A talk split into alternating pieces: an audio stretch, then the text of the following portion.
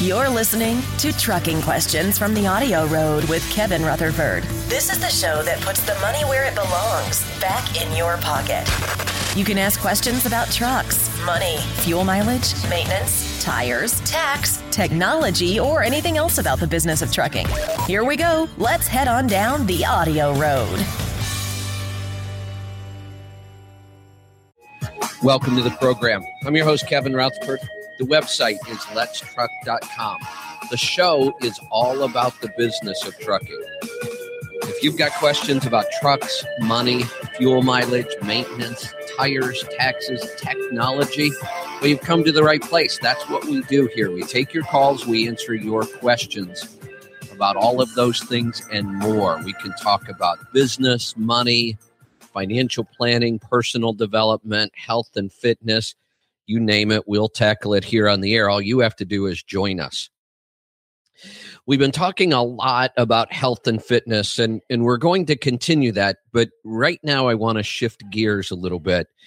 And today, I want to talk a little bit more about your finances. You know, if I had to pick two areas of life that we all, most of us anyway, want to do better, it would be health. And I think that is critically important, and money, because money helps us do so many other things. Those two areas are big. And, and you'll find when you start to make positive changes in those areas, everything else gets better. The other thing that's nice about those two areas, it's easy to measure. You know, we can measure your financial success really well. It's math. We can measure your fitness. we can go by weight, body fat, uh, your results, how much you can walk or run or lift. The, all of those things are very easy to measure.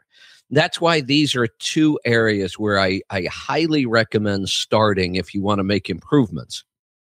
Now, it doesn't mean things like relationships aren't important, your spirituality, all of those things are important too, but they're much harder to measure. I, what is the measurement of a good relationship? I mean, we could certainly say, you know you get along you work together things like that but it, it's that's a much softer measurement. So those things are important. They're just a little harder to measure and success in those areas is usually very personal. Money and health and fitness we can measure those things really well and i just find that the more we can measure something the easier it is to improve it. But i've also I've come up with one of the things that I think we do to sabotage ourselves. And it's so simple. And I look at what I've done in the past and what happens currently when I try to improve an area. And, and one of the things we do is that when we're thinking about making a change in a certain area, I think we're way too critical on what we're going to change to. Let me give you a good example that I get all the time on the air.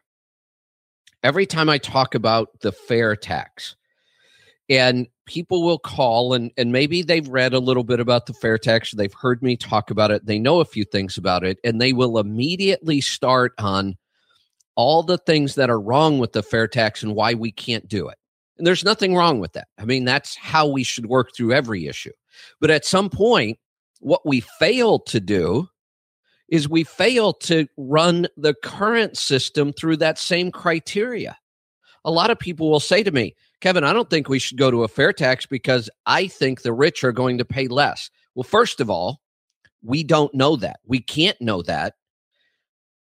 We can't even predict the fair tax all that well because it's based on consumption, not earnings.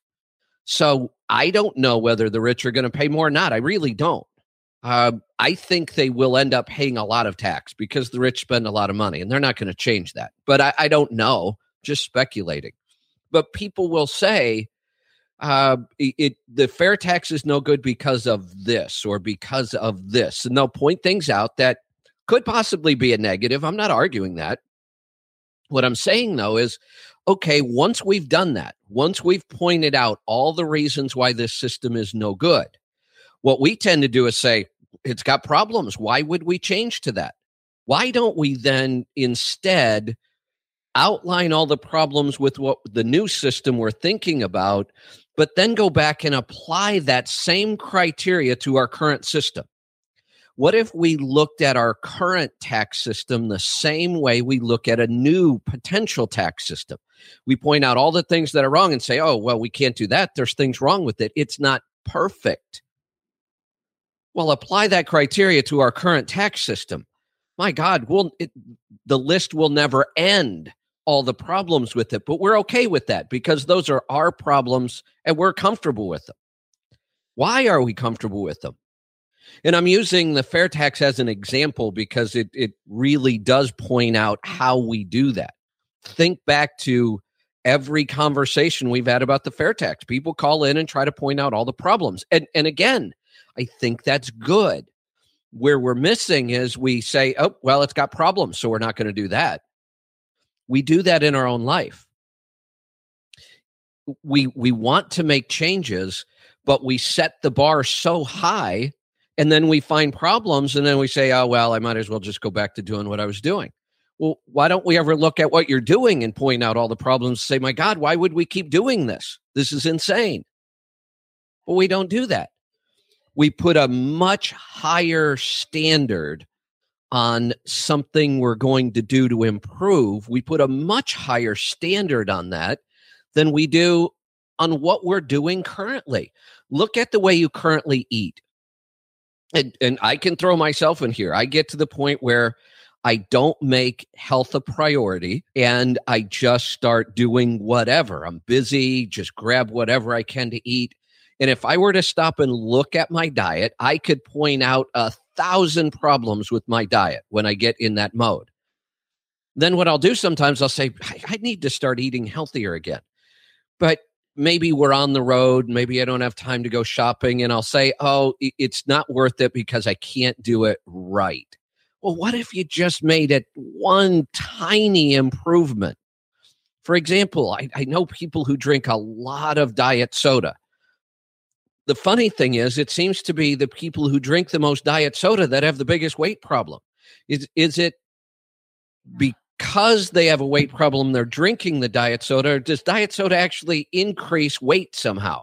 And I've read some studies that it does. I don't really understand it, but but the point is maybe you can't change your entire diet and make it perfect, but maybe you could add one healthy item to your daily menu and take one healthy unhealthy item away.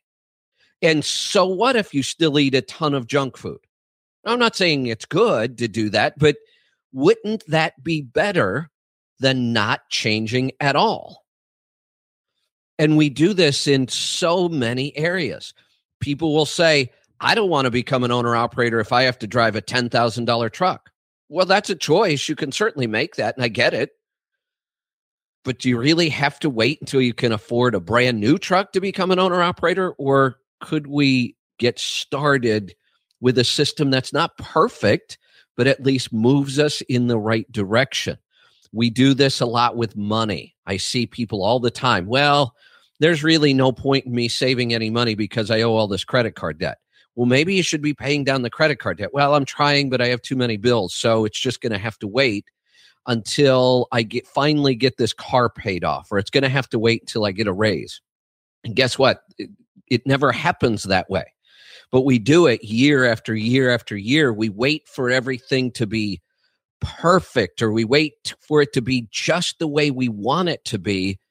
And we use that as an excuse for not just making some small changes. You know, one of the things you'll find if you study really successful people, their day does not look all that different from unsuccessful people. They sleep, they wake up, they eat, they get dressed, they take a shower some days, they get in a car, they might commute, they sit down in front of a computer, they work, they're on the phone. I mean, really, if you watch the the daily habits of most successful people, it's hard to find major differences. Now, we could certainly compare the extremes and take somebody who makes a million dollars a year and somebody who's a couch potato, and we could see the difference. That's not what I'm talking about. I'm talking about people who go to work every day and want to be successful, want to be healthier, want to make more money, and can never seem to figure out how. And I think a big, big part of it is that we try too hard. And if we can't make everything right, then we just don't do it. That's the place where you can change and make a huge difference.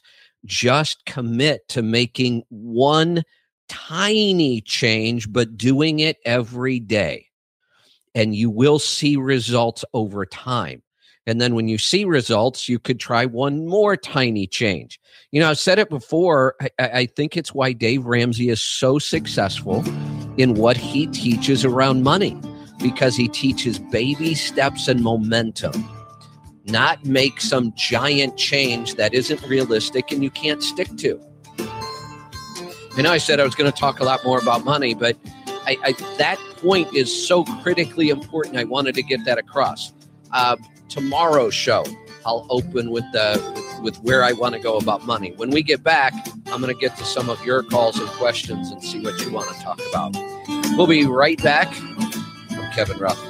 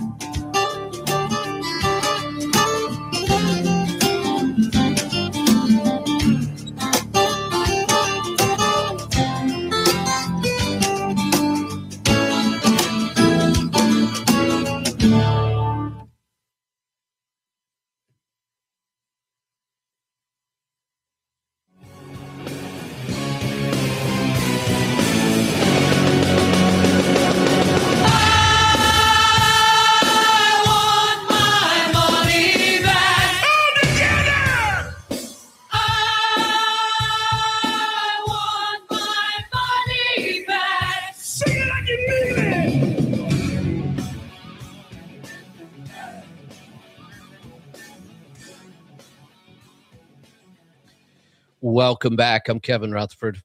The website is letstruck.com. We're going to get right to some phone calls. Let's head off to Arizona. Rebecca, welcome to the program. Namaste, Kevin. Namaste. What's on your mind today? A truck. right. So, so Seth and I um, are got mom. My brother and I've got my mom's estate in a place where we can think about trucks for a while. And so, anyway, um, we thought we had ruled this truck out. Um, the ads are not as heavy as they were when we did this back over this summer. But maybe we're being too reactionary. We saw a very inexpensive truck. Um, talked to the guy about. I don't want to say how much it is, but I don't want to tip other people off about it. okay, all right. In an accessible place. But I ran that. I, I I called the guy, and he was totally clueless. I mean, he didn't know what the lifetime mileage was. He thinks he knows what the rears are, but he's not sure. Um, so we ran the rig dig on it. I mean, it's it's a cheap enough truck that you know we would put a lot of money into it. But some of the stuff in the RigDig scared us a little bit. We don't know whether we're being overly cautious or sensible. I want to get your opinion. Um, there, the title's good. It's never been junked. It's never been salvaged. Um, that it's had some out of service, and part of it's the truck, and part of it's the driver. Um, the things that were the truck were uh, brakes, which I know can be anything from worn shoes to out of measurement. There were some out of service. excuse me, and um, also the one that really concerned me, though, that I don't know how expensive of an issue it is, was uh, the steering box. Um, had some steering box issues that put it out of service, and the drivers uh, were constantly getting put out of service for things like exceeding their hours, falsifying their logbook, which says to me that they just drove this thing like crazy. Um, yeah. It's a million miles. It's a million mile truck, but it was in framed 150,000 miles ago. Um, it's an 03 uh, Columbia. It's in California. Um, and the guy's been running it without the controls on it. And he, somebody drives for him. Um, And so he says, well, my driver's just getting nervous about getting a ticket.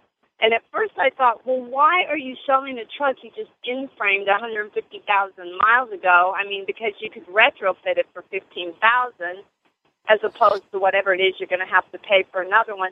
So at first we had just ruled it out, said, you know what, that truck's just been abused. But as I said, we've just started to get back in. I need to get back in, rework my ad. I need to look some more places. Um, okay. But so here's, think?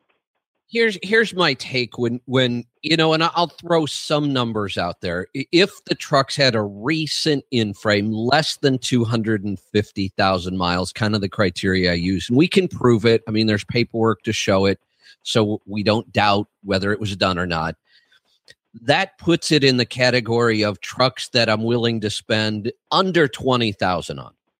If it's okay. over 20,000, it's going to have to be really clean also. Right. But but if the truck is under 20,000, it's had a recent in frame, I will overlook almost everything else. In fact, okay. I will look, you know, even transmission. I mean, even if I had to replace a transmission, big deal, six, seven thousand dollars uh, honestly, in the big scheme of things, six or seven thousand dollars in today's world on repairs is no big deal.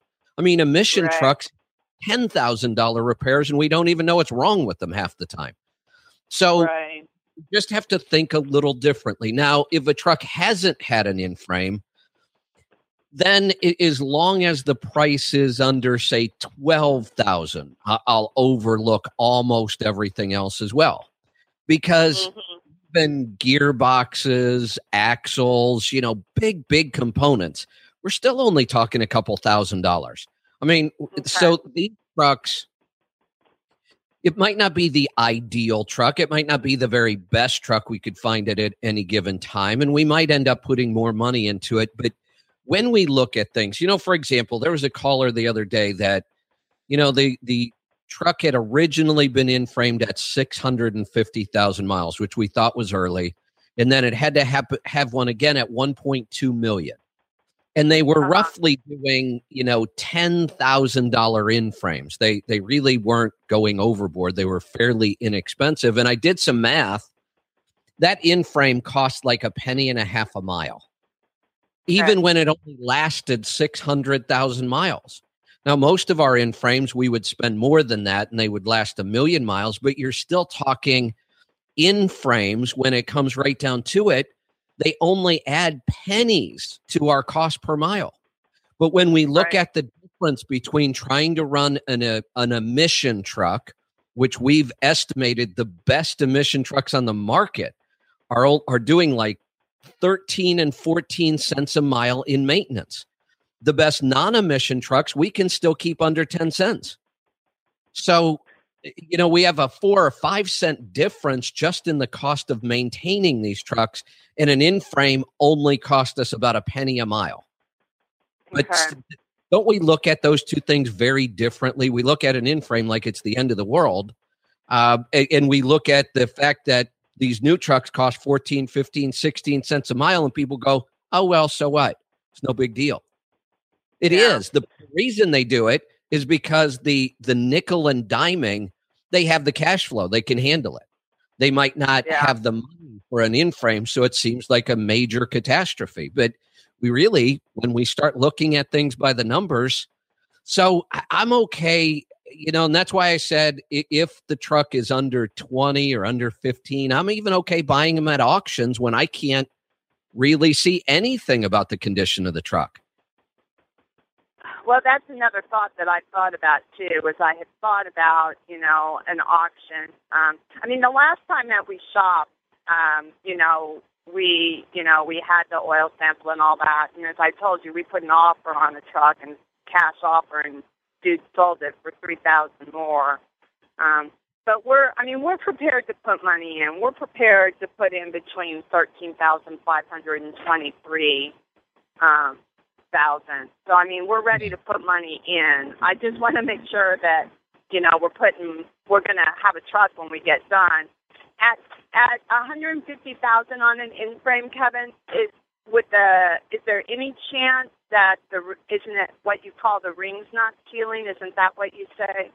Yeah, if the rings don't seat. And yeah. the good news yeah, is yeah, yeah, yeah. If, if you can get access to this truck and take it to any shop, they can do what's called a blow by test. Okay. And that, that will tell us if the rings have seated or not. Um, What they do is they pressurize the engine from the top down, and then they measure the amount of pressure that makes it into the crankcase because that Okay. tells us because if the rings are seated, we won't get a lot of pressure down in the crankcase. But if we get uh, too much pressure, that tells us that that it, it's seeping past the rings, and that kind of gives us an idea of the condition of the cylinder kits. Now, there's no magic number. Sometimes people will call me and say, "Here's the results. Is this good or bad?" It, it- it's subjective to how many miles are on it. At, at 150,000 on an in frame, we would expect this engine to be pretty tight. If an engine has 800,000 miles on it, then I'll I'll be acceptable of a little more blow by. Okay. Okay. Well, if we get it, I mean, the only thing that's happening at first is it's going straight to a shop. Yeah, absolutely. You know, you know, and um, I mean, the two shops that I've heard that I've heard about um, that would make sense for us is one is the shop over in Clark County by the fairgrounds that some of your listeners have been saying is a real good shop up there in Washington.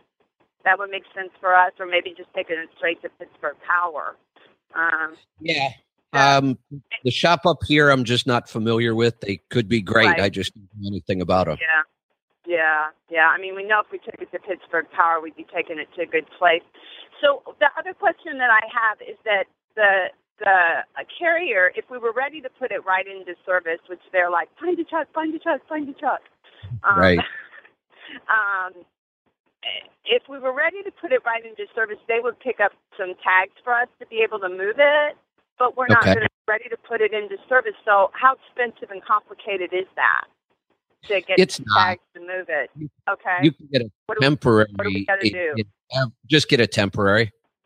And getting a temporary in almost any state is a breeze. Uh, usually, just walk in with the title, uh, a- and or a bill of sale. Walk in. They'll usually issue a temporary. Some states are thirty days. Some are forty-five.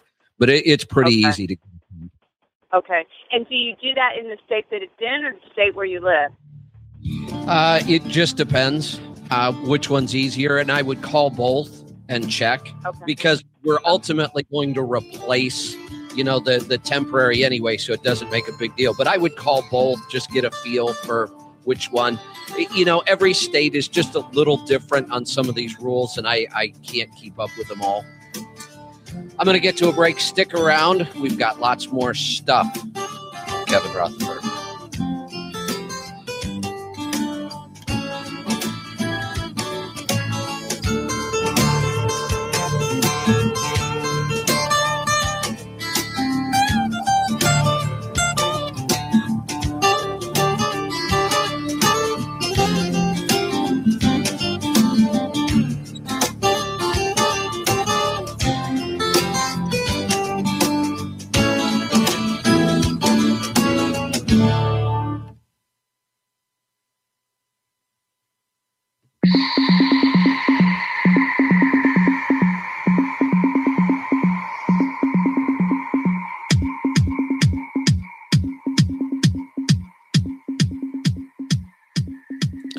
Welcome back. I'm Kevin Rutherford. The website is letstruck.com. I'm going to get right back to, some phone calls. Let's go to Pennsylvania. Ben, it's your turn.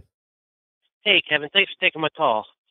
What's on your mind is, today? Uh, uh, well, it's actually a question for my brother. He uh, he runs tracks with dump trucks up here in northeastern PA, and he hauls a lot of coal and salt.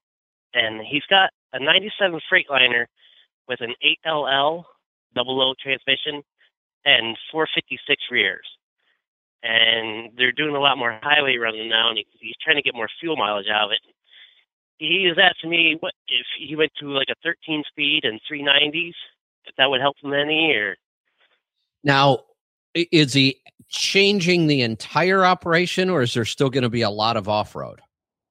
No, when we first bought it, it was all off road. We were doing a lot of nat- a lot of hauling for the natural gas industry, but Okay. now that's kind of died up. So it's all, um, you know, they're getting four or five hundred miles a day now compared to Okay. one or two hundred. So So we're we're really talking about over the road kind of stuff then. And what Yeah. what year and what engine? It's a it's a '97 Freightliner with the 12.7 Detroit. Okay.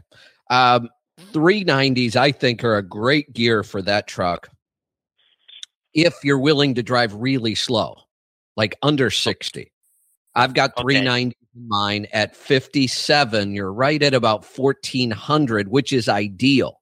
If you were going to drive the truck all the time from 55 to 60, I'd say absolutely go with the 390s. Works great. The other option, you're going to go to a 13 speed, is to go to 279s.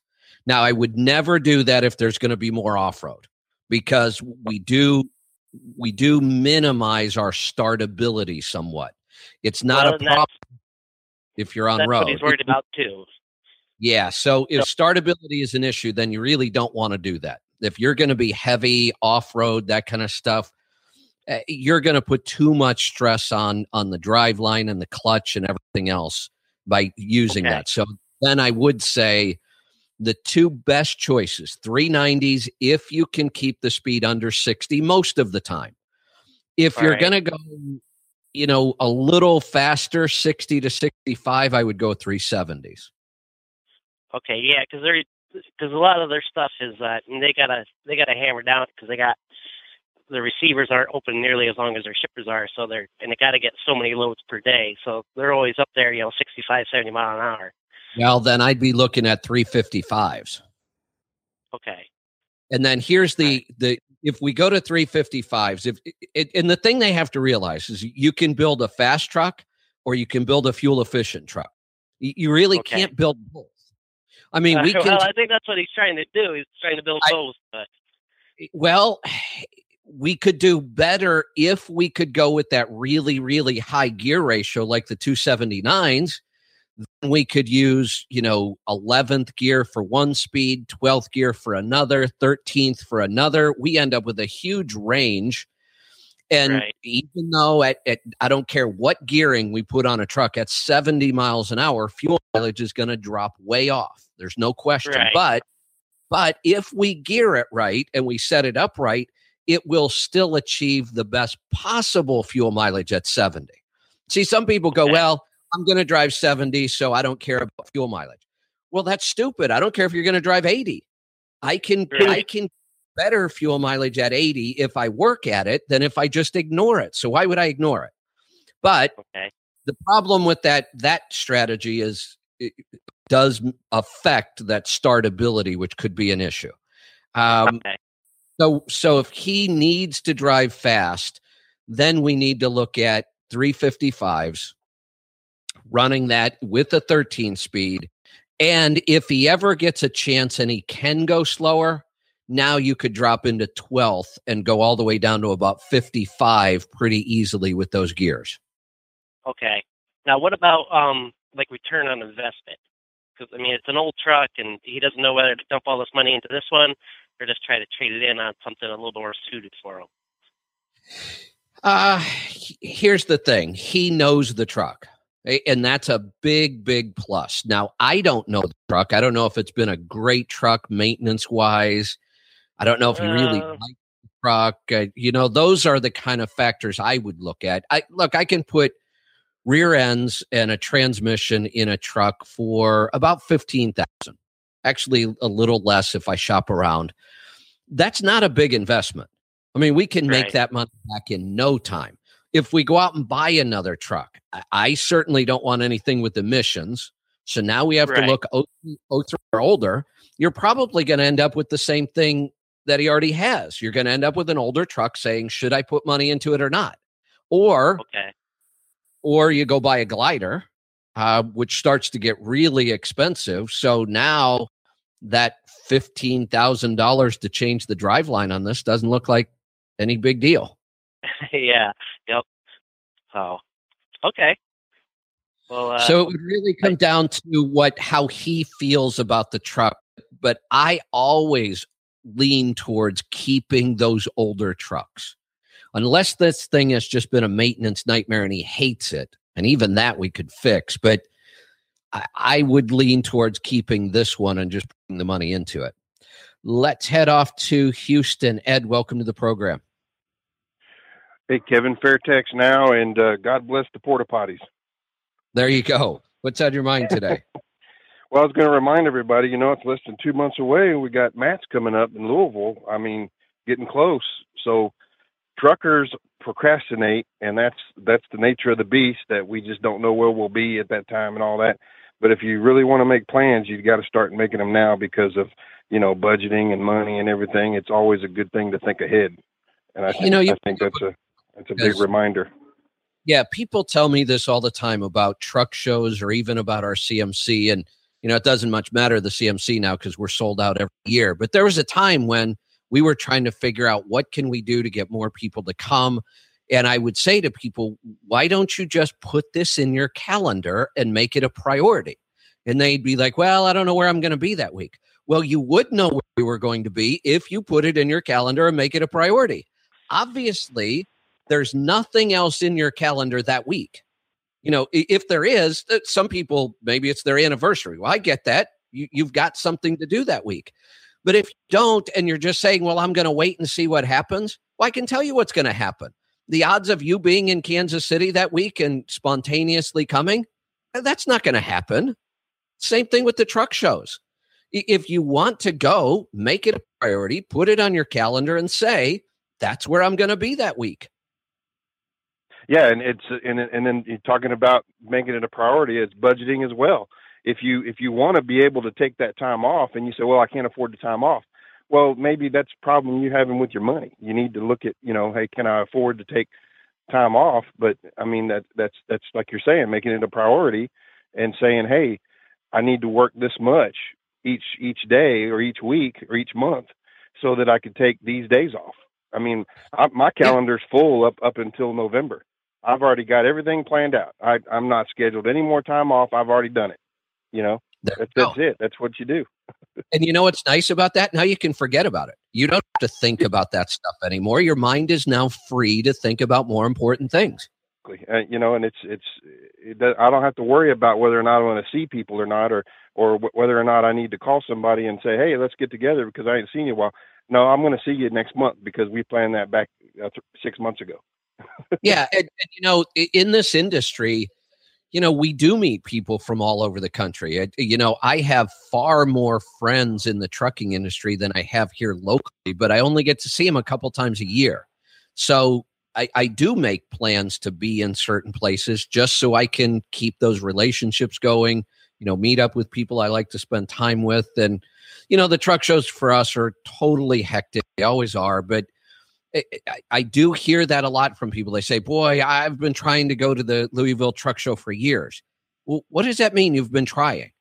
Well, you know, I was going to go last year, but I wasn't anywhere near it when that week came around. Well, of course you weren't because you didn't plan on being there. You're you're just hoping random circumstances are going to work for you. And I usually find that if that's the case, that's how people tend to run their whole life and their business. They just they're they're in reaction mode all the time. They're not planning. Right. Yep. Well, uh, uh, I've, I lost my train of thought now. I'm done. All right. all right. Good stuff. I'm coming up on a break anyway. So, yeah, you know, I don't, we don't have any big, big plans for the truck show this year.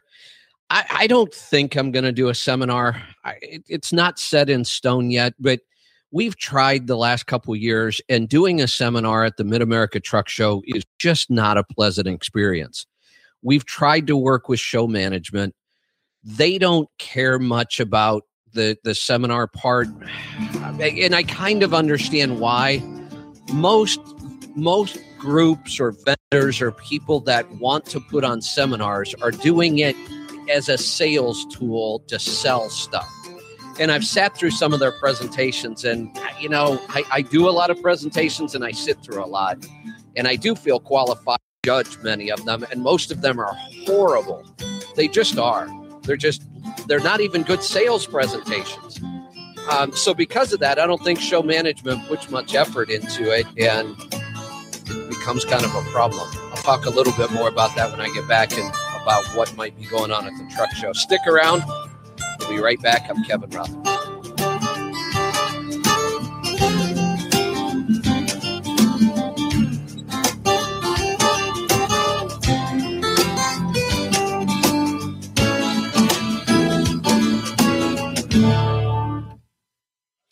real quick, we're heading into segment four. So just remember at the end of this segment, I say I'm done. I've got to get out of here, but we'll come right back and start a second hour and I'll give you an update on the call status. Here we go.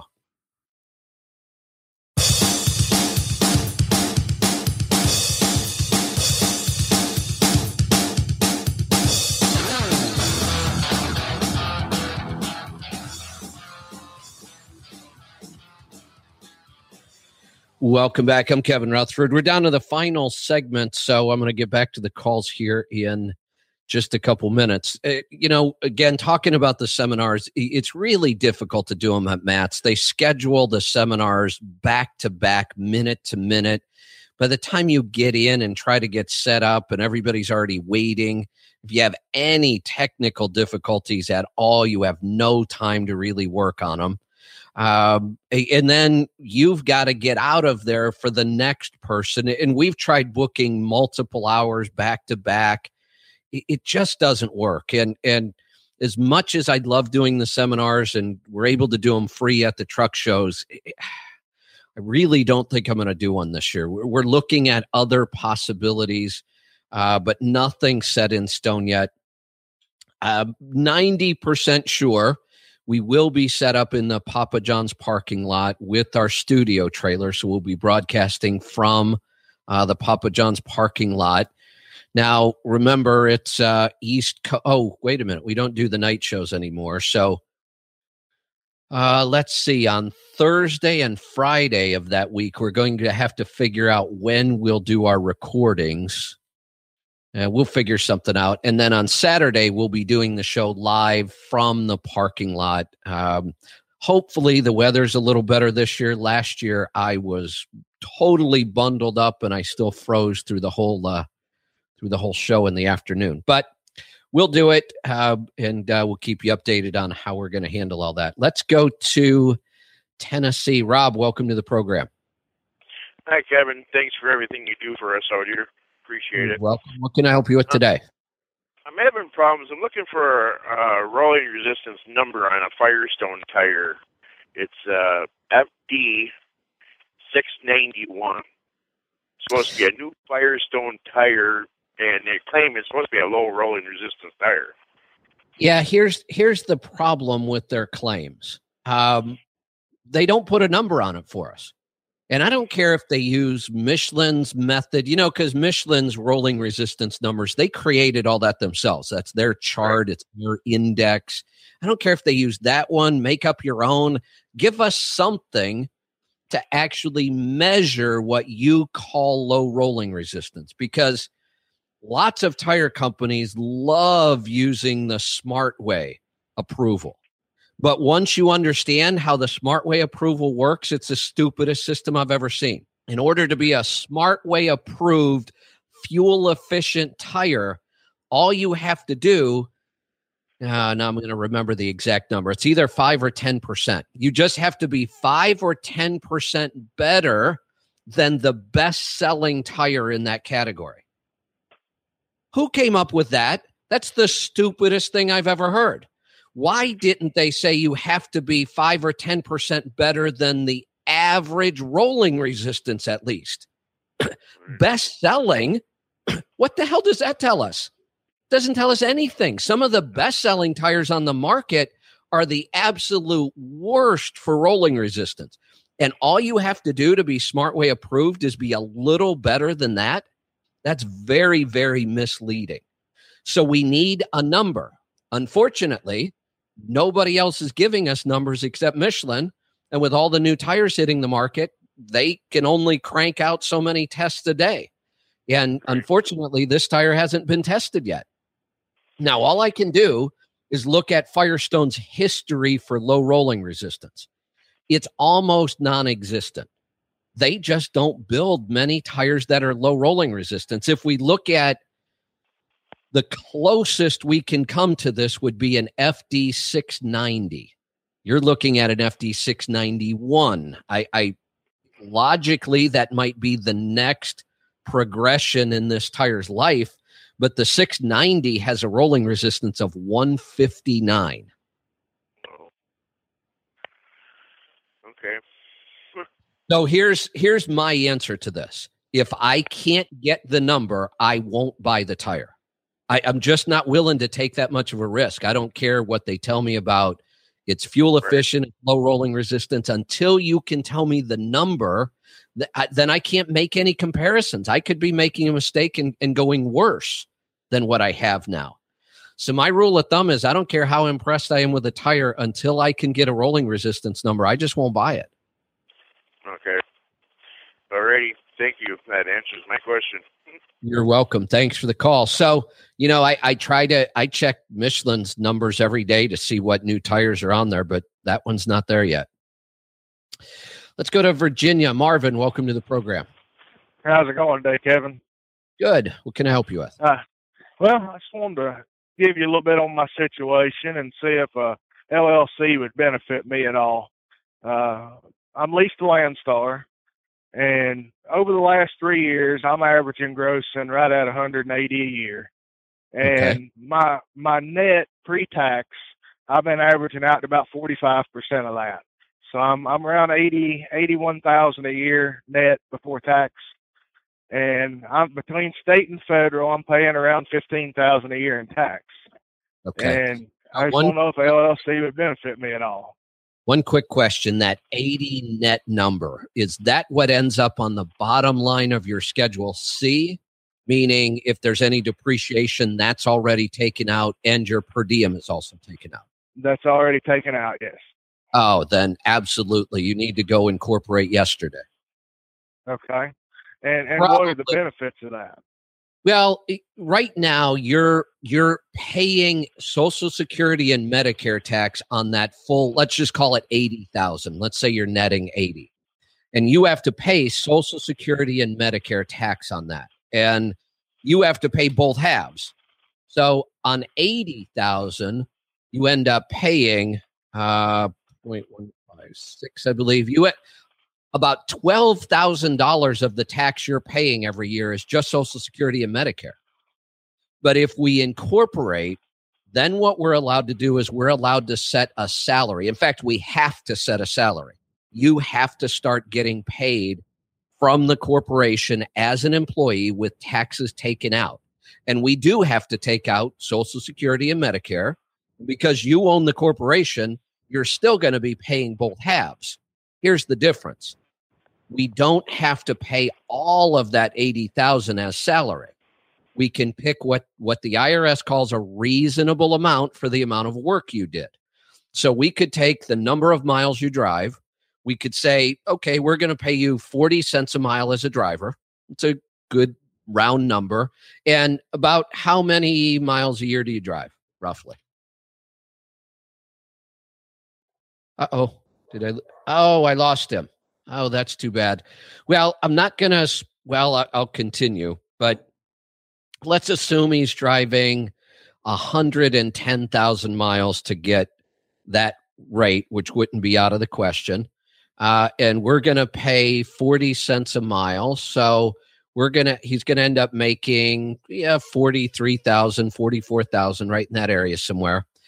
Um, which means will pay Social Security and Medicare tax on, let's call it 45,000 and we have 35,000 left that we don't pay Social Security and Medicare tax on. So that generates a savings of about, uh, let me figure this out, uh, 35,000 if we're going to do uh, 0.156. That would mean we would have a savings of about $5,500.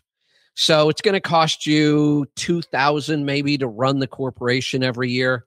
You still end up saving about $3,500 in tax. That, that's pretty significant.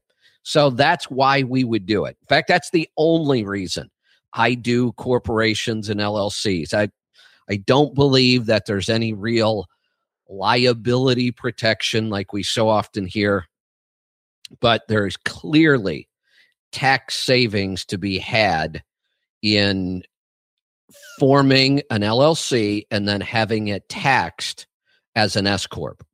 We form the LLC because it's a little simpler. It's, more simple to set up. The rules are better, easier to understand. They give us more leeway in legal things we can do. So we form it as an LLC, but then the IRS says you have to decide how you want to be taxed, and we will choose an S corp, and then we can generate these savings. All right, so I'm looking at the clock and we are just about out of time. I'm going to have to wrap this up and get out of here. Uh, check out the website. It's letstruck.com. Check out our discussions on Facebook. You know, one of the things I'm, I'm talking about doing is I, I want to use Facebook even more and more for communicating ideas, sharing our knowledge. And we just have to drive the haters out. I'm not going to spend a lot of time talking about them but we need more people to go into those forums, stand their ground, ask their questions without worrying about somebody, you know, saying it's a stupid question. Just grow a little bit thicker skin, and we don't have to ignore them, confront them. I don't care, but let's not let them drive us out again of a tool that works well. So come on over to Facebook and get more involved in the discussions. Be safe be profitable, do the hard work, and master the journey. Good night, everyone. I'm Kevin Rutherford.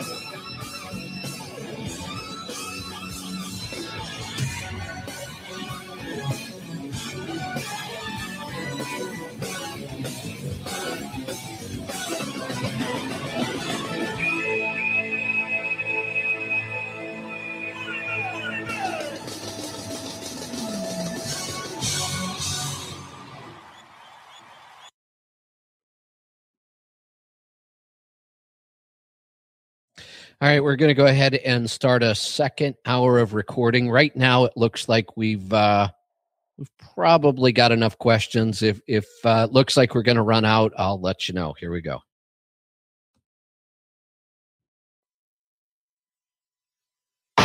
Your money, your taxes, your truck, and your road to success in the trucking industry. This is Trucking Business and Beyond, the show that puts the money where it belongs, back in your pocket. Welcome to the program. I'm your host, Kevin Rutherford. The website is letstruck.com. The show, well, it's all about the business of trucking. It's also all about making you a better you. So we do talk a lot about uh, self improvement, ways you can be better. We tie it all up around the trucking industry and the trucking lifestyle. So if you have questions about trucks, money, personal development, financial planning, fuel mileage, maintenance, you name it. You're in the right place because that's what we do here.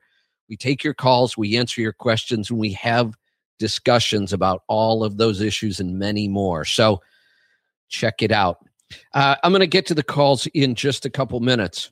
I want to talk a little bit about a uh, a topic that Kenny Long tackled uh, on his recent podcast, and he's going to do a, a much more in depth show about it coming up next week.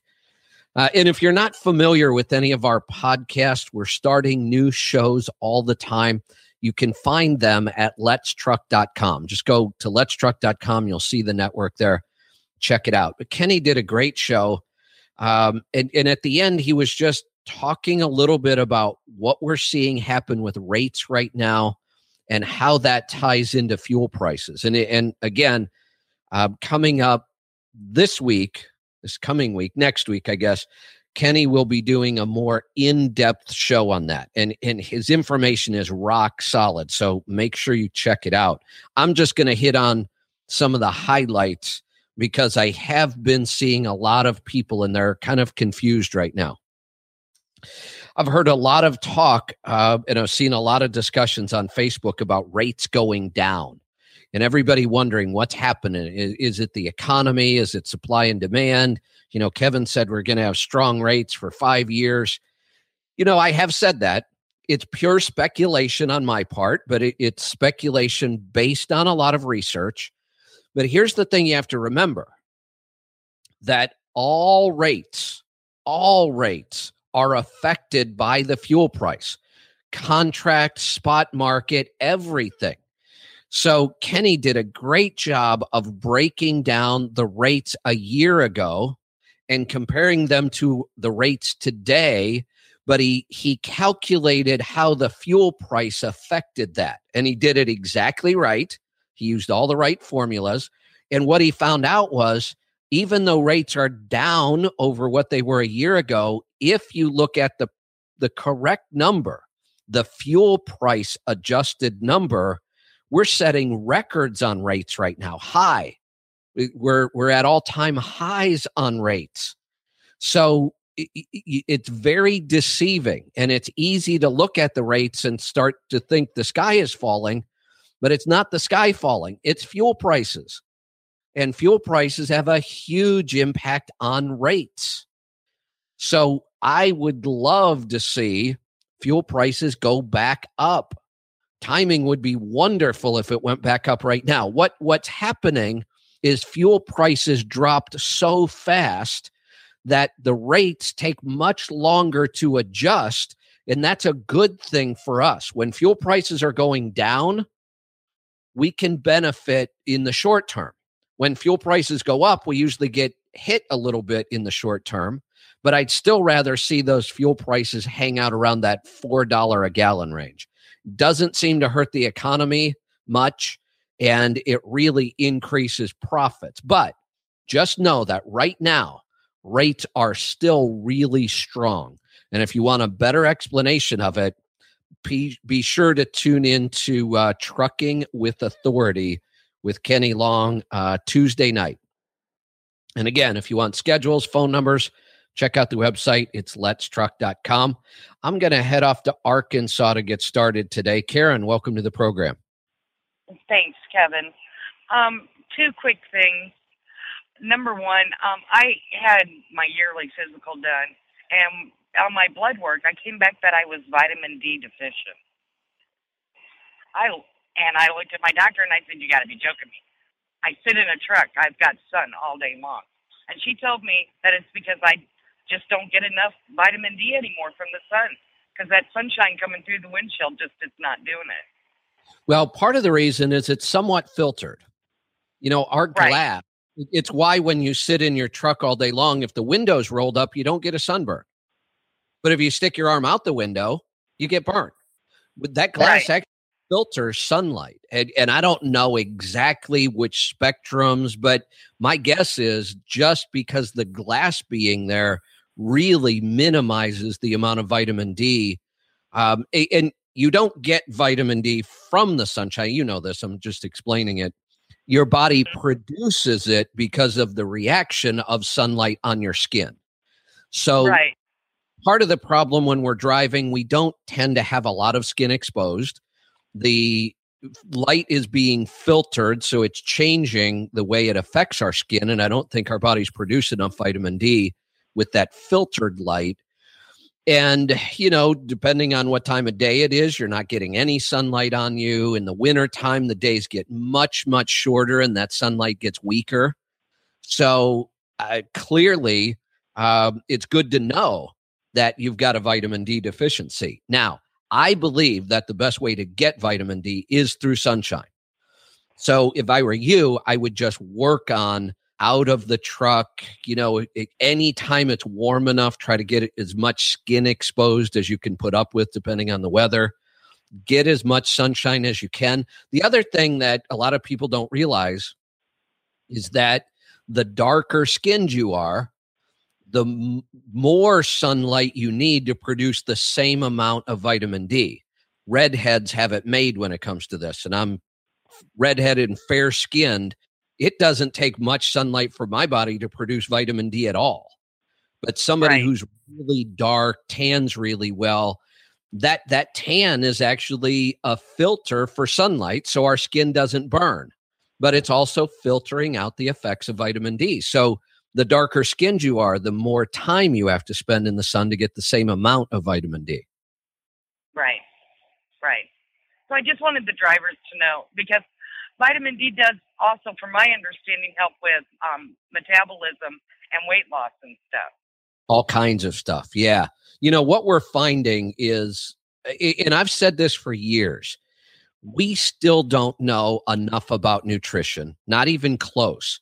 And and what happens, and and this is why I'm not a big fan of supplements. We'll take something like garlic and we'll study garlic and find out that garlic has all these health benefits. Then they'll try to identify what compound it is in garlic providing the health benefits, and they'll try to make a supplement out of that one compound. Well, the problem is there's about 6,000 compounds in garlic.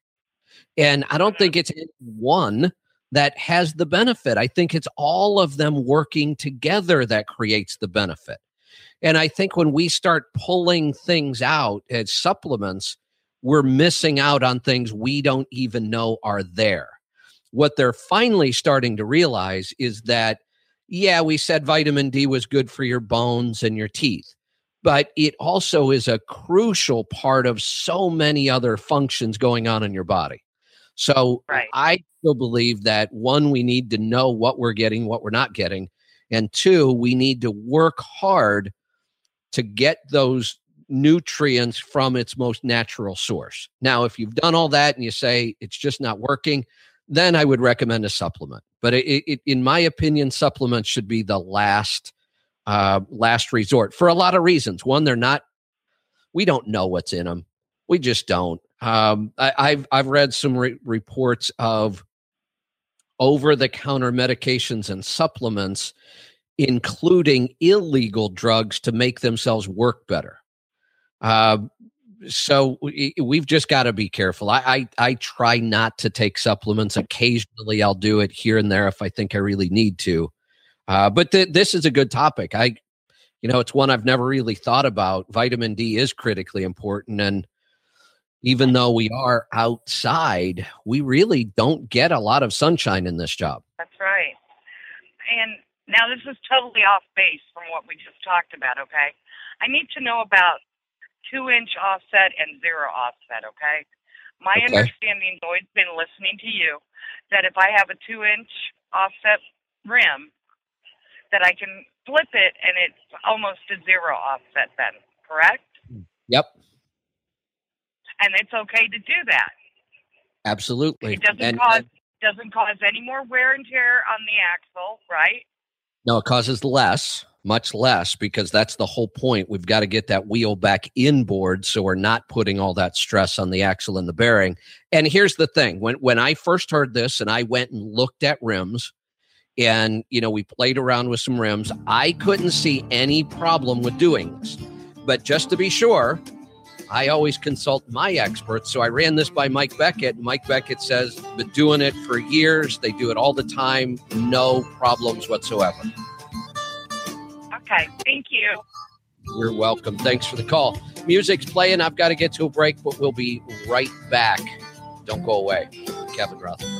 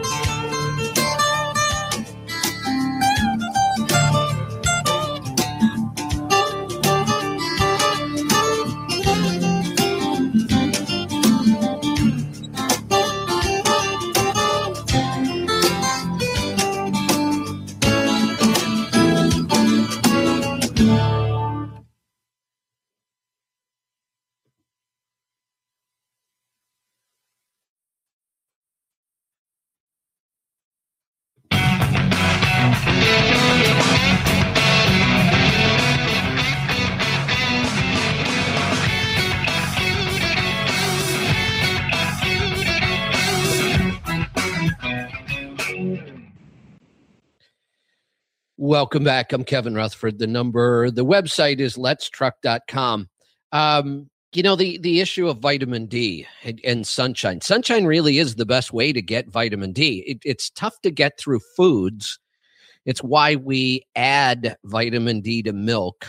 Uh, that started around the turn of the century, not this past century, the one before that, uh, because children living in cities our cities had so much pollution and so much smog back around 1900 that we were seeing all kinds of health related problems because of lack of vitamin D, because no sunlight was getting through. You know, we talk about the environment today and how we're hurting it so bad, but look back at history. We've made some serious improvements. We started putting vitamin D in milk because of pollution. That's how bad our cities were polluted back then. You couldn't see daylight in cities like Pittsburgh and Chicago and the steel mills and but there just aren't many foods that vitamin D occurs naturally. And I'm not wild about the supplements. I mean, if they're going to put vitamin D in the milk, why don't I just take a vitamin D supplement? So, a lot of times they'll talk about dairy to get your vitamin D, but you're only getting a supplement. Dairy doesn't have vitamin D on its own, not much.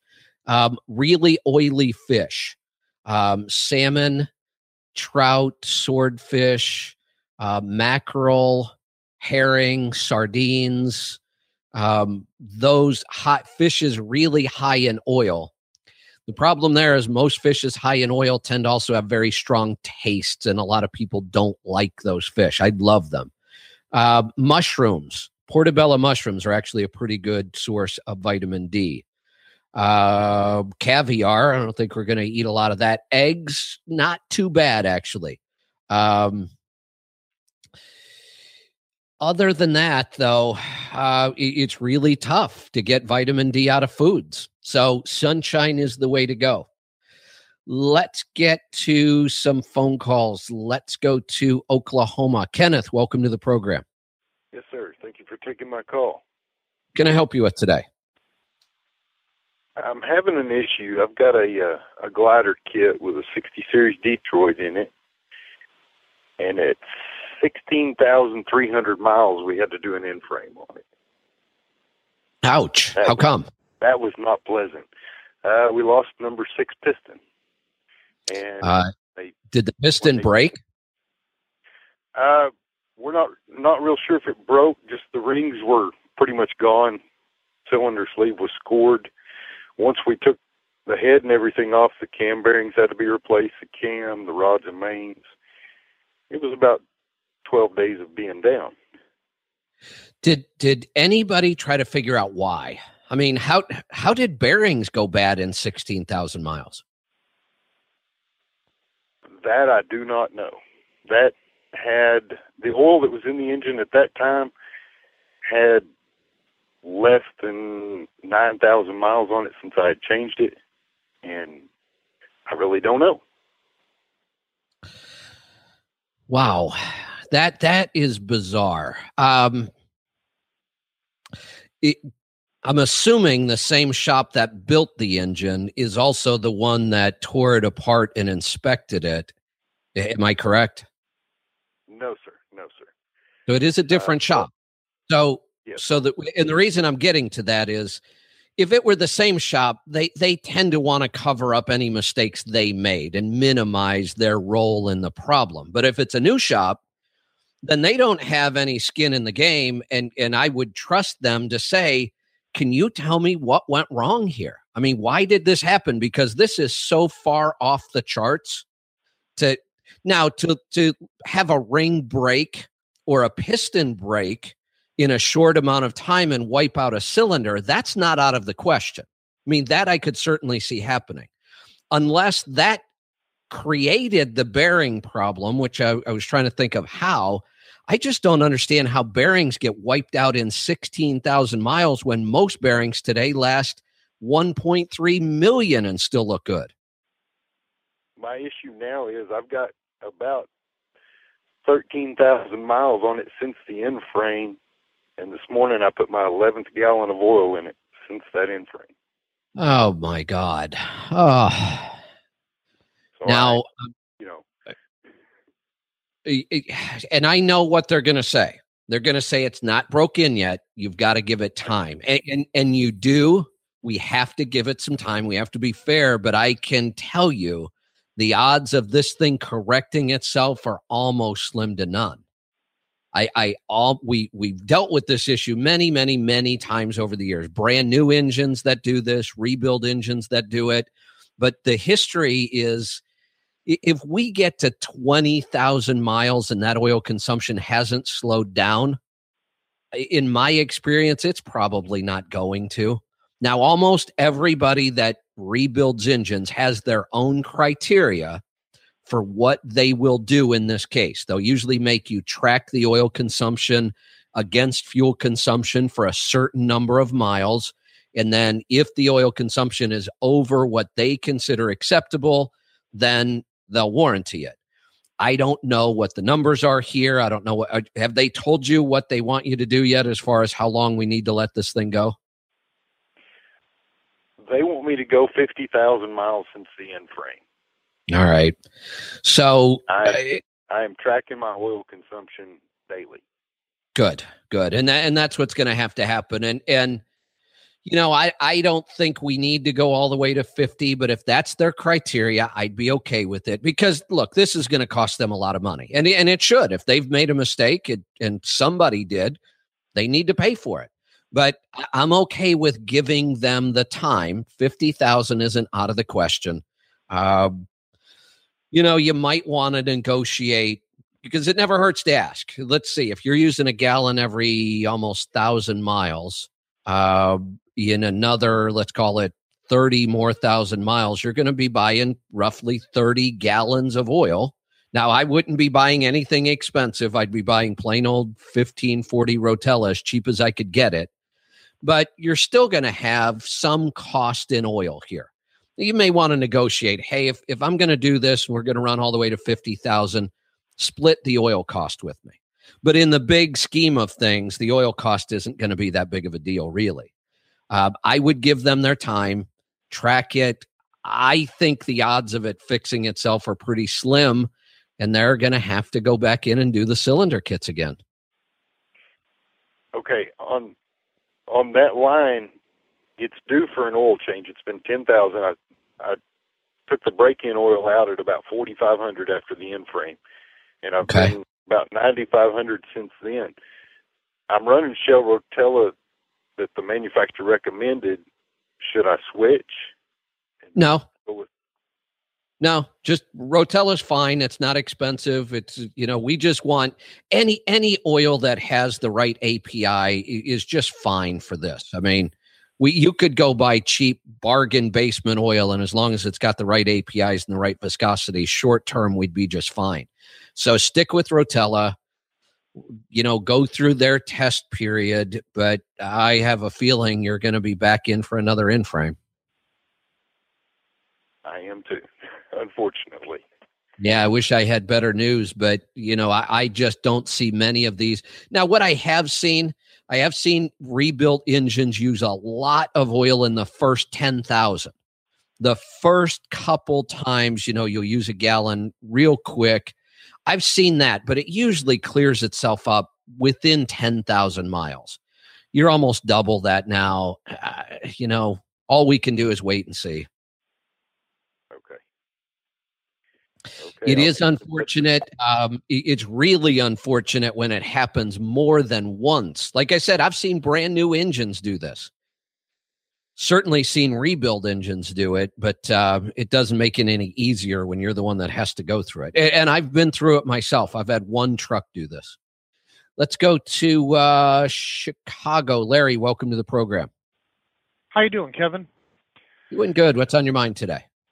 Um, I've got an 06 Freightliner Columbia with a 14 liter Detroit in it, coming up on a million miles, and I want to schedule an in frame only because I think it's better to schedule it than wait till it breaks down and I have to get it towed somewhere. Good idea. And I'm kicking around the idea of either A, having an in frame done, or B, going with a Detroit long block. And I was just wondering what your opinion is on that. Um, I don't see the point in buying another block if the one we have is fine. And how long have you owned this truck? Uh, five years. So you've put most of the miles on it. Six hundred thousand. Yeah. Okay. Quite a bit. Um, if this engine hasn't been a problem, um, if it's been relatively well taken care of, good oil changes or you know oil sampling and monitoring results, that kind of thing, the block should be just fine. I mean, an in frame is so much cheaper. And the first time we do it, I almost never look at anything other than an in frame So okay. I'm going to get a break. Hold that thought, though. I'm going to come back and we'll make sure that uh, helps you out. Stick around. I'm Kevin Rutherford.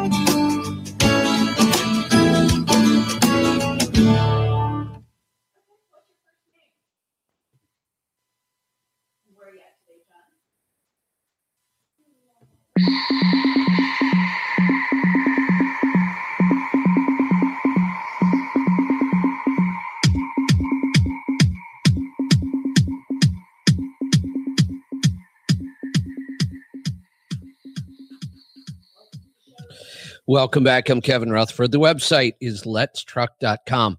Before the break, I was talking with Larry in Chicago. Larry, does that make sense? Um, yeah, I was just wondering if you thought, like, for instance, the downtime would be faster or less downtime doing a long block where they just pull it out, switch a few components over, and drop it back in versus, say, 12 to 14 days on a in frame. Well, here's the thing. If a shop is good, an in-frame can be done in a day. Honestly, I've seen them done in, you know, less than 48 total hours. It's really not that hard. And it's actually a little more predictable than a block. You know, you start pulling blocks at now, I know shops that could do a block in a day. Uh, you know, Fitzgerald is is got that whole process down pat, especially on something like a Coronado they know how to take the whole front end right off nice and quick, drop an engine in, and off you go. But, eh, you know, most shops aren't that motivated anyway. So most shops, even with the long block, it's not unusual to be in there for a week. By the time, you know, they get you in, they prep things, they do stuff, you know, they, it's usually not going to happen in a day. It's going to be a week. And any good shop should be able to do an in frame in a week. Okay. So I yeah, you're going to pay a lot more for the long block and I just don't think you're getting anything any better. So my opinion, but for me the first in frame is always just that an in frame. If we get to the second or third life of an engine, then I might consider doing an out of frame, but I still would probably want to keep my own block. Let's go to uh, Pennsylvania. Daniel, welcome to the program.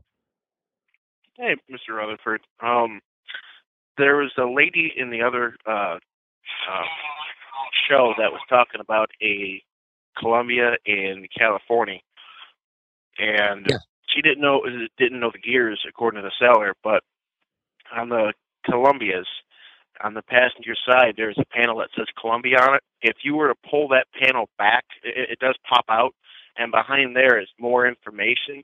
And about nine times out of ten, I found the axle ratio in there kind of like how you'd find that same information in a glove box of a Cascadia. Yeah, yeah, and that's a good good tip, and it's worth looking at. The problem is, especially on really old trucks, you know, we're talking 90s, so the trucks are you know coming up on 20 years old. Mm-hmm. It's very, very possible the gears have been changed and nobody knows it. So I, I, I normally I will I will look there um, and, and then if I can look there and drive the truck, I could verify that, yeah, that's probably correct, just based on the RPMs. But like I had a caller the other day, they weren't sure if the gears had been changed. They didn't know the final ratio in the transmission. And without a definite on one of those numbers, I can't calculate the other one. So mm-hmm. that's normally when I'll say, look, if this is important, if, if you need to know this before you buy the truck, then we need to verify. We either need to pull a cover off and we can physically look at the gears and tell you what gear ratio it is, or we can, you know, jack the truck up, tie a string around the drive shaft. I can usually get pretty close with that method. Um, but but for me, again, it's good to look there. And if we look there and it seems to jive with what we're seeing for RPMs, then we can probably count on it. But many times we've got to do something else to verify that number is correct. Gotcha. And I had a, a carryover thought from a, a conversation, a, a theme that you had going on last week, and it kind of made it. I got to wondering if uh, you say that we, we're constantly changing. It, it makes me wonder if things, because of the amount of information that we get in, things like ADD, where we're kind of our bodies and minds are going at a million mile an hour. If that's kind of like an evolutionary, if you will, um, adjustment to our new environment. Absolutely, it is. the The thing about evolution, though, is it happens over such a long period of time that a hundred years from now, I think people will look back and have a much more clear picture of what was going on right now. But I, I believe there is no question that the last 200 years will will signal a huge change in our bodies physically. We're just not going to see it for a long time. We're seeing the effects of it now, but it's not big enough to measure, I don't believe. But the the brain and and which is what I've been doing a lot of research on lately, the brain our brain has evolved dramatically over time. But it's happened over I mean, we have a whole new section of brain that our ancestors didn't have, the neocortex. And and that's the part of our brain that controls logical thinking rational thought decision making. Uh, but that's that's new. That didn't always exist for humans. We actually our brain got bigger and we evolved a whole new layer. Uh, and, and i think that what's going on right now and and when i say right now i really mean the last 200 years. I think the industrial revolution certainly will change the way our brains function and the digital revolution will have a huge impact. You know, we're we're talking about wearable devices now that monitor all these functions going on in our body and that'll change the way we behave, it'll change the way we think, and the way we think will eventually physically alter our brain. But I, I think it's going to take a long time before we can actually see it and measure it. But you can look at that you know you mentioned add and I, I, think this is our the two biggest problems we're facing in the digital age. One is our attention span. Um, we have the attention span of a gnat now. I, and i catch myself doing this.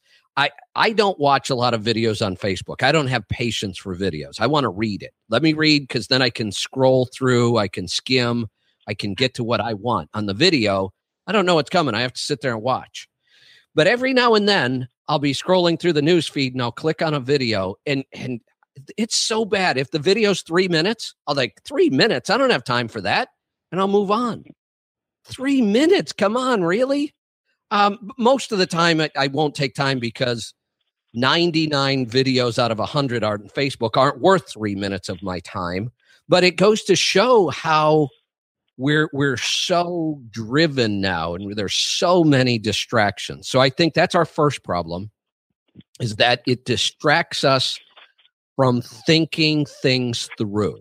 We're we're constant i i i pay attention to the way people communicate and i'm noticing people around me aren't communicating as good as they used to. It, it's getting harder and harder to get a point across when you're talking to somebody because everybody's so distracted it's like I just said that. And, and then somebody will question me and I'll think, were you not listening? And I know what's happening. They're being distracted by their phone, by Facebook, by tweets, by eh, so it is having a huge impact on us. The other place, and, and I'm just starting to learn this, is that all of these screens that we stare at all day long computer screens, iPad screens, GPS screens, TV screens every one of those, that light mimics daylight and it affects our sleep. And it, it's becoming an epidemic. So i, I think I, I actually started something just this week based on what i've learned. I am going to work really really hard not to be in a room with any kind of a digital screen on after six o'clock at night. Oh. Six o'clock i'm done. You know even tv and, and that's going to be a little hard. There's some TV shows I like to watch, but I'm going to schedule other times to do it. Um, the good news is reading on a Kindle Paperwhite doesn't have that impact. It's totally different kind of light. So I can still read on my Kindle, but there's no question all this technology is having a huge impact on us. All right. Well, you have yourself a great day, Mr. Rutherford. Now we're just going to chill back here and listen. All right. Thanks for the call. I, I know I got a little long winded on that, but I, have just been doing a lot of research on that exact topic and, and I'm, I'm learning a lot. And what I'm learning is kind of scary. Uh, most people won't take the time to learn this. And even if you point it out to them, most of them will go, ah, oh, no, that's not bothering me. I sleep just fine. You might sleep long enough, but you might be surprised about the quality of your sleep and how it's affecting your body and your mind and everything. All right. So let's go to Iowa. John, welcome to the program. Hi, Kevin. How are you today? Good. What's on your mind? Good. Hey, I got a question. Kind of to people about uh, what are the regulations for uh, getting a glider done? I've heard some things about you need a donor title, and because I've got a chance to buy an old Freightliner that's with that Detroit 13 373s, and I could run it for a little bit. Um, you know, are these gliders going to end soon? And what are no. the regulations? No, there. Here's the thing. A lot of people have said, "Oh, gliders, they're just the government's going to stop it." Well, they might, but we have to look at reality and not just speculate all the time. And and unfortunately, most people just engage in random acts of speculation without any fact behind it. So, with, I'm going to get to a break, but when we come back, I'll talk about the facts about gliders. Stick around, Kevin Rutherford.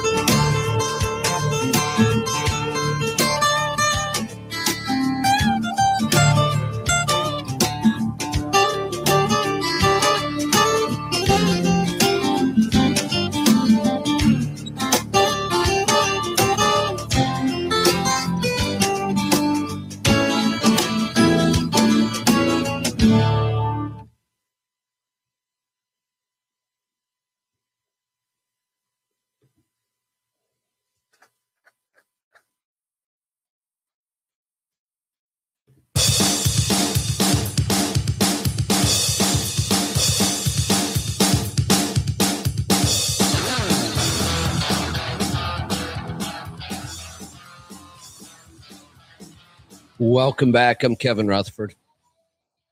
We're down to the final segment, so I'm going to get right back to the phone calls. Before the break, I was talking with uh, John in Iowa. John, go ahead. Uh, yeah, I was just wondering about that uh, glider thing. You know, are they going to end or, or what? Yeah, so here here are the facts around gliders. Uh, in this, I, am going to make an analogy about the states with emission standards. People keep saying, well, it's California today, but it's going to be everybody tomorrow. No, it's not. We have to look at reality. I've looked around. There aren't even any other states proposing the kind of stuff that California has proposed. Even when they propose it, doesn't mean anything. They have to write a bill. It has to get voted on to become law. California took decades to put those laws into place. So, this mentality of the sky is falling, everybody's going to be like California, it's just not true. The same thing with gliders. Uh, people running around, oh, the government's going to stop gliders.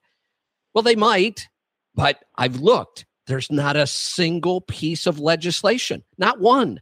Nobody's even proposing we get rid of gliders.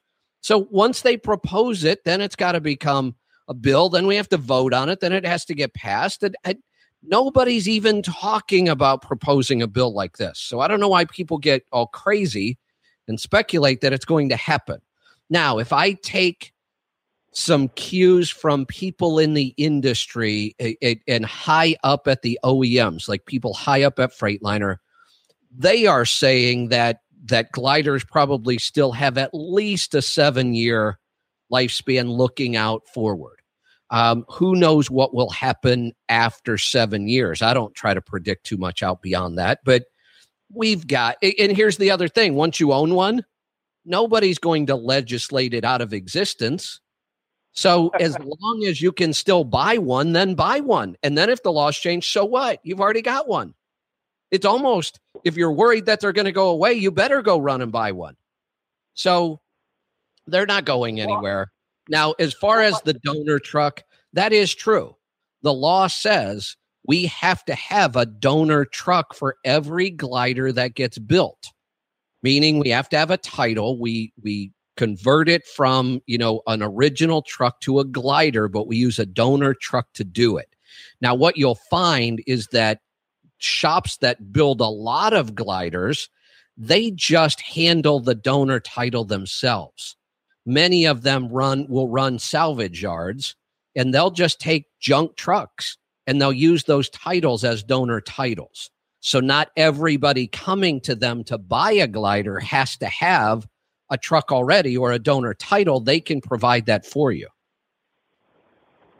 Oh, okay. That's what I was wondering. Like you said, you hear talk, and I just wanted to get it from, you know, somebody that knows.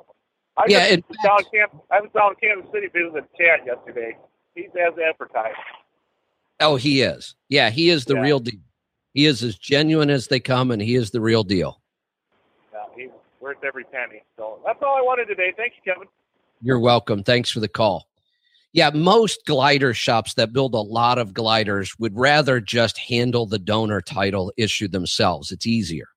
Uh, but you can come in with the truck that you currently own, and you can use that as the donor title for the glider.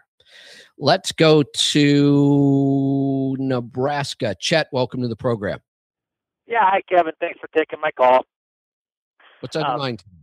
Well, I just I- I'm wondering how much more of a percentage it it costs above and beyond like this uh, to, to have an employee.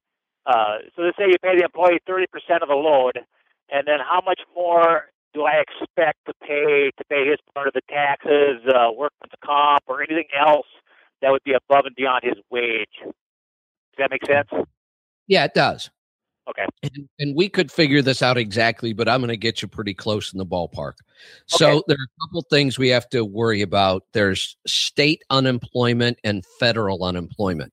Now, the good news about both of those is you only pay them on the first so many dollars each employee earns. And then once they go past that number, you don't have to pay it anymore. It used to oh. be around seven or 8,000. So it's not even a lot. So even though you might pay a driver 60,000 a year, you only have to pay unemployment on the first seven or eight. I don't, I don't know what the exact number is today. I'd have to go look it up, but it's not much. Then it just stops. The reason that you should be aware of that is because it's one more reason you don't want to do a lot of hiring and firing. Because if I bring one driver in and he, he earns $10,000 and I paid, you know, unemployment on 8,000 of it, and then he leaves or I get rid of him and I hire somebody else, guess what? I got to do it again. But if I keep one driver all year, I'm done. I only had to pay that one time. So it's not a huge amount of money, but it's something to keep in mind. Um, now, next come the big one. Um, Social Security and Medicare works out to one, no, 0.156%. So it, it's 15.6%. So take whatever you're going to pay somebody, multiply it by 0.156. That'll tell you how much you're going to end up paying in Social Security and Medicare on payroll. Um, then workers' comp, you've got to decide how you're going to handle it first. Um, and that depends on the state. There are some states, Florida, for example, if you have less than three employees, Florida does not require you to have workers' comp, but they do hold you responsible if somebody gets hurt on the job. So you can either self insure or you could go get like a work accident policy, um, which is much cheaper than workers' comp. Some states, one employee, you have to have workers' comp. There's no way around it. And workers' comp for truck drivers can get darn expensive. I, I've seen rates in the 20% range on workers' comp for truck drivers. Um, Okay. So, so the Social Security and Medicare is easy. We know the exact number. Um, unemployment is no big deal. We just want to make sure we're not hiring and firing all the time, where we're penalizing ourselves. Um, it's the workers' comp that you're going to have to go do a little homework on to figure out because it's very state uh, dependent. Okay. All right. Well, thank you very much. I appreciate it.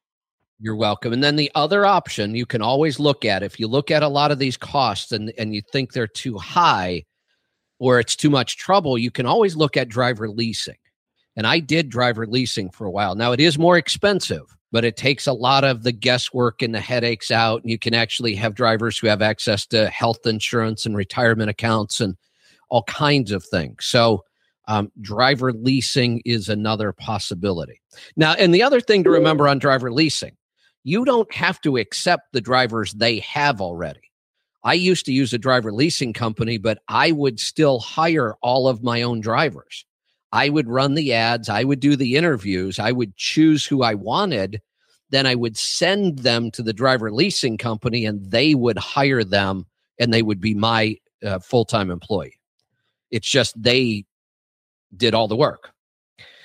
Let's go to. Uh, Quebec. Jason, welcome to the program. Hey, Kevin, how's it going?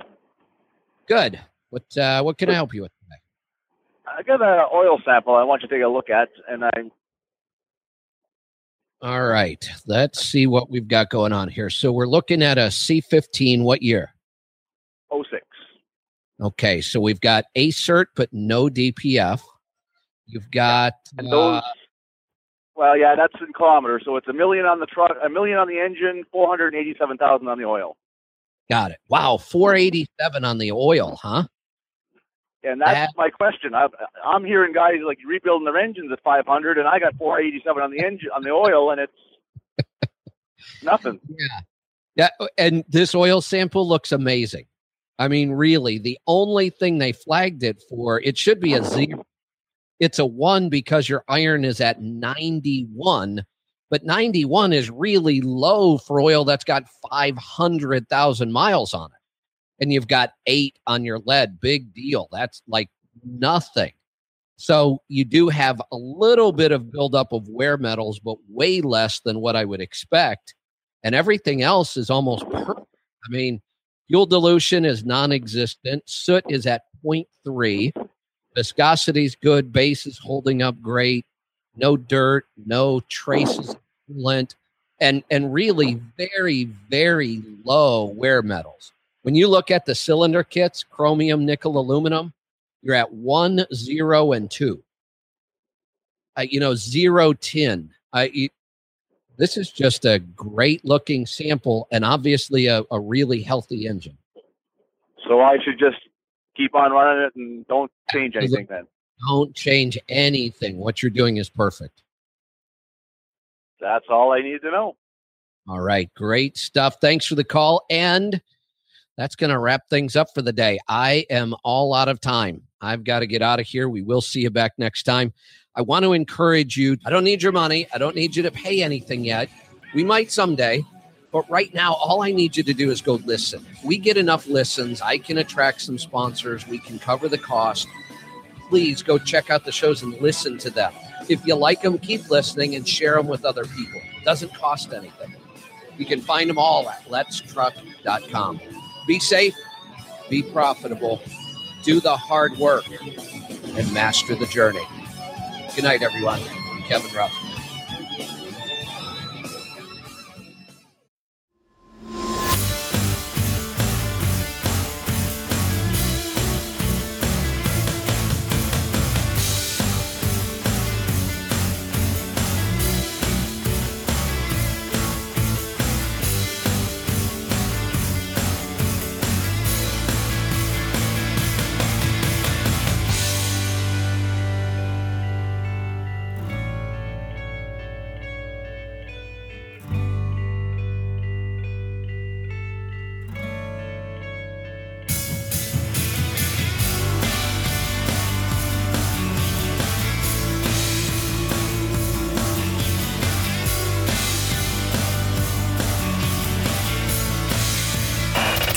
For tuning in to the Audio Road. If you have any questions, give us a call at 855 800 FUEL. That's 855 800 3835. Check out the website at letstruck.com and find us on facebook.com slash letstruck.